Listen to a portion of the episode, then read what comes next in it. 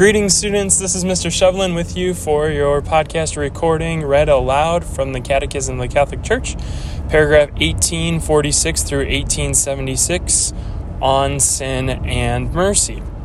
Beginning here at paragraph 1846 Mercy and Sin.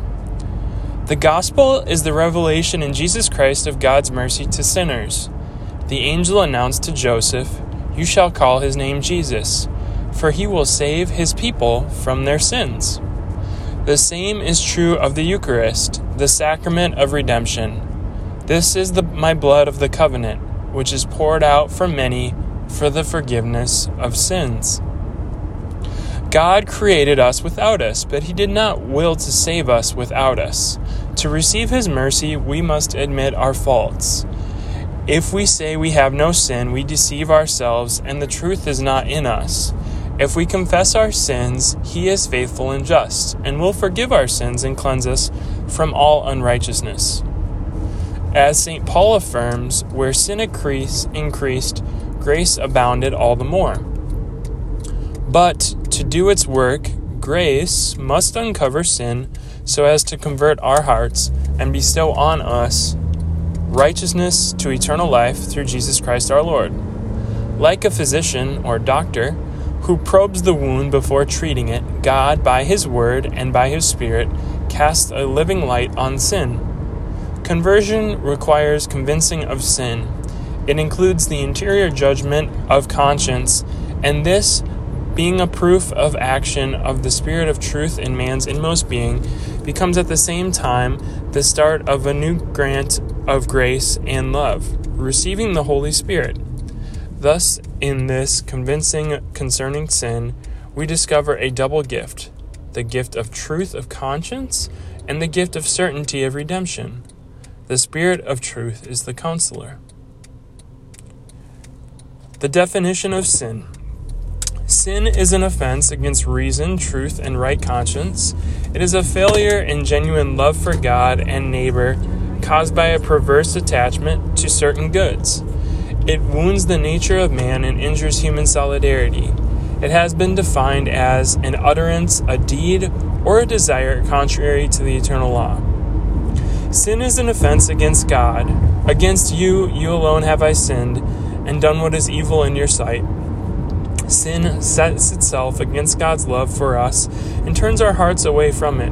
Like the first sin, it is disobedience, a revolt against God through the will to become like God's, knowing and determining good and evil. Sin is thus love of oneself, even to contempt of God. In this proud self exaltation, sin is diametrically opposed to the obedience of Jesus, which achieves our salvation. It is precisely in the Passion, when the mercy of Christ is about to vanquish it, that sin most clearly manifests its violence and its many forms unbelief, murderous hatred, shunning and mockery by the leaders of the people, Pilate's cowardice and the cruelty of the soldiers, Judas's betrayal so bitter to Jesus, Peter's denial and the disciples' flight. However, at the very hour of darkness, the hour of the prince of this world, the sacrifice of Christ secretly becomes the source from which from which the forgiveness of our sins will pour forth inexhaustibly. The different kinds of sins. There are a great many kinds of sins. Scripture provides several lists of them. The letter to the Galatians from St. Paul contrasts the works of the flesh with the fruits of the Spirit. Now, the works of the flesh are plain fornication, impurity, licentiousness, idolatry, sorcery, enmity, strife, jealousy, anger, selfishness, dissension, factions, envy, drunkenness, carousing, and the like. I warn you, as I warned you before, that those who do such things shall not inherit the kingdom of God. Sins can be distinguished according to their objects, as can every human act, or accordingly to the virtue according to the virtues they oppose, by access or defect, or according to the commandments they violate. They can also be classed according to whether they concern God, neighbor, or oneself. They can be divided into spiritual or carnal sins, or again as sins in thought, word, deed, or omission. The root of sin is in the heart of man, in his free will, according to the teaching of the Lord. For out of the heart come evil thoughts, murder, adultery, fornication, theft, false, false witness, slander. These are what defile a man. But in the heart also resides charity, the source of the good and pure works, which sin wounds. The gravity of sin, mortal and venial sin. Sins are rightly evaluated according to their gravity. The distinction between mortal and venial sin, already evident in Scripture, became part of the tradition of the church. It is corroborated by human experience. Mortal sin destroys charity in the heart of a man and by, by grave by a grave violation of God's law. It turns man away from God, who is his ultimate end in his beatitude, by preferring an inferior good to him. Venial sin allows charity to subsist or exist, even though it offends and wounds it. Mortal sin, by attacking the vital principle within us, that is charity, necessitates a new initiative of God's mercy and a conversion of heart, which is normally accomplished within the setting of the sacrament of reconciliation. When the will sets itself when the will sets itself upon something that is of its nature incompatible with the charity that orients man toward his ultimate end, then the sin is mortal by its very object whether it contradicts the love of God, such as blasphemy or perjury, or the love of neighbors, such as homicide or adultery. But when the sinner's will is set upon something that of its nature involves a disorder, but is not opposed to love of God and of neighbor, such as thoughtless chatter or immoderate laughter and the like, such sins are venial. For a sin to be mortal, three conditions must together be met. Mortal sin is sin whose object is grave matter and which is also which is also committed with full knowledge and deliberate consent. Grave matter is specified by the Ten Commandments, corresponding to the answer of Jesus to the rich young man Do not kill, do not commit adultery, do not steal, do not bear false witness, do not defraud, honor your father and mother. The gravity of sins is more or less great. Murder is graver than theft. One must also take into account who is wronged violence against parents in it is itself is in itself greater than violence graver than violence against a stranger. Mortal sin requires full knowledge and complete consent. It presupposes knowledge of the sinful character of an act and its opposition to God's law. It also implies a consent sufficiently deliberate to be personal to be a personal choice. Feigned ignorance, hardness of heart do not diminish but rather increase the voluntary character of, of sin.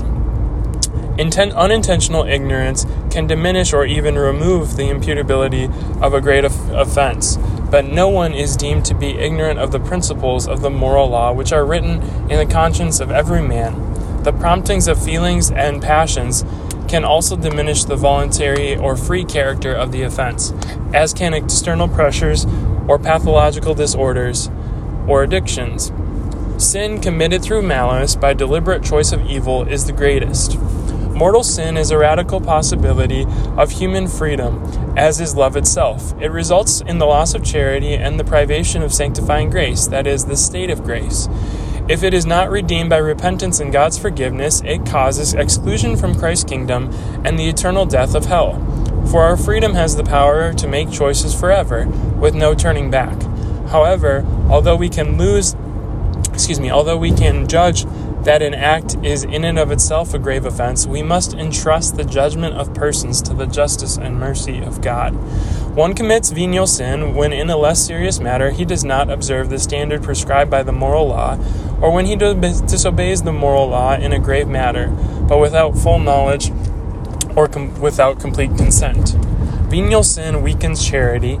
It manifests disordered affection for created goods. It impedes the soul's progress in the exercise of the virtues and the practice of the moral good. It merits temporal punishment. Deliberate and unrepented venial sin disposes us little by little to commit mortal sin. However, venial sin does not break the covenant with God. With God's grace, it is humanly repairable. Venial sin does not deprive the sinner of sanctifying grace, friendship with God, charity, and consequently eternal happiness. When he is in the flesh, man cannot help but have at least some light sins, but do not despise these sins which we which we call light. If you take them for light when you weigh them, tremble when you count them. A number of light objects makes, makes a great mass. A number of drops in the river. A number of grains makes excuse me, a number of drops fills a river, a number of grains makes a heap. What then is our hope? Above all, confession. Therefore, I tell you, every sin and blasphemy will be forgiven men, but the blasphemy against the Holy Spirit will not be forgiven. There are no limits to the mercy of God. But anyone who deliberately refuses to accept his mercy by repenting rejects the forgiveness of his sins and the salvation offered by the Holy Spirit. Such hardness of heart can lead to final impenitence and eternal loss. The proliferation of sin. Sin creates proclivity to sin. It engenders vice by repetition of the same acts. This results in perverse inclinations, which cloud conscience and corrupt the concrete judgment of good and evil. Thus, sin tends to reproduce itself and reinforce itself, but it cannot destroy the moral sense at its root. Vices can be classified according to the virtues they oppose, and also linked to the capital sins which Christian experience has distinguished, distinguished following St. John Cassian and St. Gregory the Great. They are called capital because they engender other sins, other vices. They are pride, avarice, envy, wrath, lust, gluttony, and sloth or acedia. The catechetical tradition also recalls that there are sins that cry to heaven the blood of Abel, the sin of the Sodomites, the cry of people oppressed in Egypt, the cry of the foreigner, the widow, and the orphan, injustice to the wage earner. Sin is a personal act. Moreover, we have a responsibility for the sins committed by others when we cooperate in them, in them by participating directly or voluntarily in them, by ordering, advising, praising, or approving them by not disclosing or not hindering them when we have an obligation to do so, by protecting evildoers. Thus, sin makes men accomplices of one another and causes concupiscence, violence, and injustice to reign among them. Sins give rise to social situations and institutions that are contrary to the divine goodness. Structures of sin are the expression and effect of personal sins. They lead their victims to do evil in their turn. In an analogous sense, they constitute a social sin. God has consigned all men to disobedience, that he might have mercy upon all. Sin is an utterance, a deed, or desire contrary to the eternal law. It is an offense against God. It raises rises up against God in a disobedience contrary to the obedience of Christ. Sin is an act contrary to reason. It wounds man's nature and injures human solidarity. The root of all sin lies in man's hearts. Is lies in man's heart. The kinds and the gravity of sin are determined principally by their objects. To choose deliberately, that is both knowing it and willing it, something gravely contrary to the divine law, divine law, and the ultimate end of man is to commit a mortal sin. This destroys in us the clarity without which eternal beatitude is impossible. Unrepented, it brings eternal death. Venial sin constitutes a moral disorder that is repairable by charity, which allows it to subsist in us. The repetition of sins, even venial ones, engenders vices, among which are the capital sins.